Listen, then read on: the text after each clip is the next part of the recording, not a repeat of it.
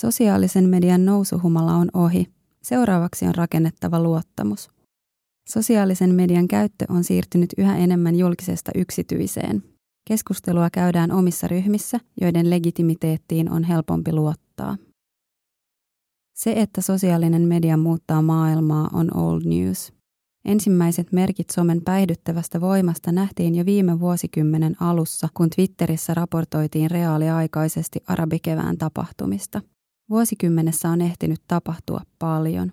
Ensimmäisen sosiaalisen median pirskahtelevan nousuhumalan ja sittemmin valeuutisten ja vaikuttamisyritysten räkäkännin kautta on nyt päädytty pahemmanlaatuiseen teknologiakrapulaan. Krapulan jälkeen iskee tunnetusti pelätty liskojen yö. Pienetkin pelot moninkertaistuvat isoiksi peikoiksi. 2020-luvun sosiaalisen median liskojen yö nostaa keskiöön luottamuksen. Keneen voin vielä luottaa ja millä tahoilla on riittävä mandaatti toimia uskottavina ja luotettavina tiedon välittäjinä. Sisällön vahvistajien osuus on kasvanut. Teknologia krapulassa ihmisten luottamus sosiaalisen median uutisointiin on laskenut – Esimerkiksi Suomessa sosiaalisen median uutisointiin luottaa enää joka kymmenes. Sosiaalisen median luottamuksen keskiössä ovat algoritmit, jotka herättävät tunteita ja pelkoja. Vuonna 2016 Reuters Institute raportoi, että moni koki algoritmin päätoimittajaa luotettavammaksi uutisten kuratoijaksi. Vastaajat suosivat algoritmia, sillä heidän näkemyksensä mukaan ammattimaisen journalistinkin valintoja ohjaavat aina hänen toimitukselliset ja poliittiset agendansa ja totutut tapansa. Teknologia krapulassa ja sen jälkeisessä olotilassa algoritmien valta kuitenkin herättää epäilyksiä. Algoritmien vallasta on puhuttu erityisesti teknologiajättien, kuten Facebookin ja Googlen yhteydessä, mutta teknologiakrapulan aiheuttama skeptisyys ulottuu muillekin elämänaloille – Tutkimusten mukaan ihmiset eivät halua esimerkiksi matkustaa itse ajavassa autossa tai saada diagnoosia tekoälyn ohjaamalta algoritmilta ihmislääkärin sijaan. Tutkimusten mukaan tekoäly voi myöskin olla oikeaa lääkäriä luotettavampi diagnoosin tekijä. Toisaalta etenkin tiedon välitykseen liittyvien algoritmien kohdalla voi olla tervettä kyseenalaistaa niiden valtaa. Nekin on luonut joku, jolla saattaa olla oma agenda. Sosiaalinen media ja valeuutisointikeskustelu on vavisuttanut ihmisten turvallisuuden tunnetta ja luottamusta journalistiseen mediaan.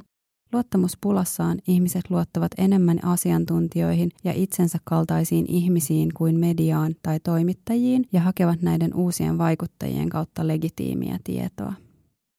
Luottamus ja usko omaan asiaan ja omaan legitimiteettiin ruokkii itseään ja saa ihmisiä toimimaan, Edelman Trust Barometerin mukaan sisältöjen vahvistajien osuus on kasvanut vuodessa merkittävästi. Vuonna 2018 uutisten kuluttajista neljännes jakoi tai tuotti itse sisältöä, mutta vuonna 2019 vastaava osuus oli jo 40 prosenttia. Ihmisillä on tapana uskoa olevansa oikeassa, joten parempi jakaa ja tuottaa tietoa itse sen sijaan, että sitä tekisi joku Venäjän trolli. Sosiaalisen median kuplille ei löydy tukea tutkimuksesta. Jakamalla ja tuottamalla sisältöä sosiaaliseen mediaan ihmiset rakentavat ja vahvistavat identiteettiään ja suojaavat minäkuvaansa. Tämä vaikuttaa myös siihen, miten ihmiset tulkitsevat vastaanottamaansa informaatiota. Helsingin yliopiston viestinnän professori Anu Kantola kirjoittaa taannoisessa kolumnissaan, että sosiaalisen median kuplat ovat itse asiassa myytti, eikä niille löydy tukea tutkimuksista – Tunne kuplautumisesta syntyy siitä, että minäkuvaansa suojatessaan ihmiset valikoivat ja tulkitsevat tietoa eri tavoin. Vastakkaisen mielipiteen kuuleminen tai lukeminen ennemminkin vahvistaa ihmisen jo olemassa olevaa näkemystä.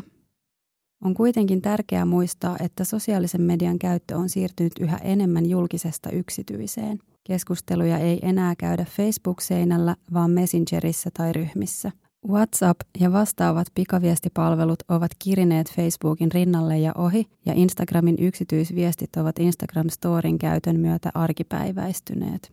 Valtaosa tiedosta käytävästä keskustelusta ei siis ole avointa kaikille, vaan keskustelua käydään omissa ryhmissä, joiden legitimiteettiin on helpompi luottaa – Tämä voi aiheuttaa päänvaivaa organisaatioille, joiden pelikenttää on julkinen somekeskustelu ja uusien puhuttelevien keinojen löytämiseen tarvitaan ajattelun muutosta.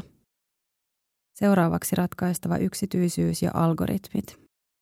Sosiaalinen media on jo hyvän aikaa ollut matkalla kohti elinkaarensa suurinta kriisiä, jossa luottamus palveluita kohtaan ja niiden olemassaolon oikeutus kyseenalaistetaan. Pystyäkseen palauttamaan ihmisten luottamuksen täytyy somepalveluiden pystyä vastaamaan ihmisten toiveisiin, yhteiskunnan muutoksiin ja erityisesti pinnana alla kupliviin tarpeisiin. Käyttäjien luottamuksen kannalta keskeisiä ratkaistavia haasteita ovat esimerkiksi yksityisyys ja käyttäjiä aidosti palvelevat algoritmit. Vihapuheen ja yleisen ilkeilyn vastaiskuna nouseva mukavuus on myös teema, jonka osalta somepalveluiden on kehityttävä. Luottamuspulan aiheuttaman liskojen yön kauhut unohtuvat aikanaan. Sosiaalinen media luo nahkansa löytäen yhä uusia keinoja ihmisten luottamuksen voittamiseksi. Yhteisöllisyyden seuraavat bileet ovat jo jossain nurkan takana odottamassa ja houkuttelemassa ihmisiä etkoille humaltumaan omasta vallastaan mielipidevaikuttajina.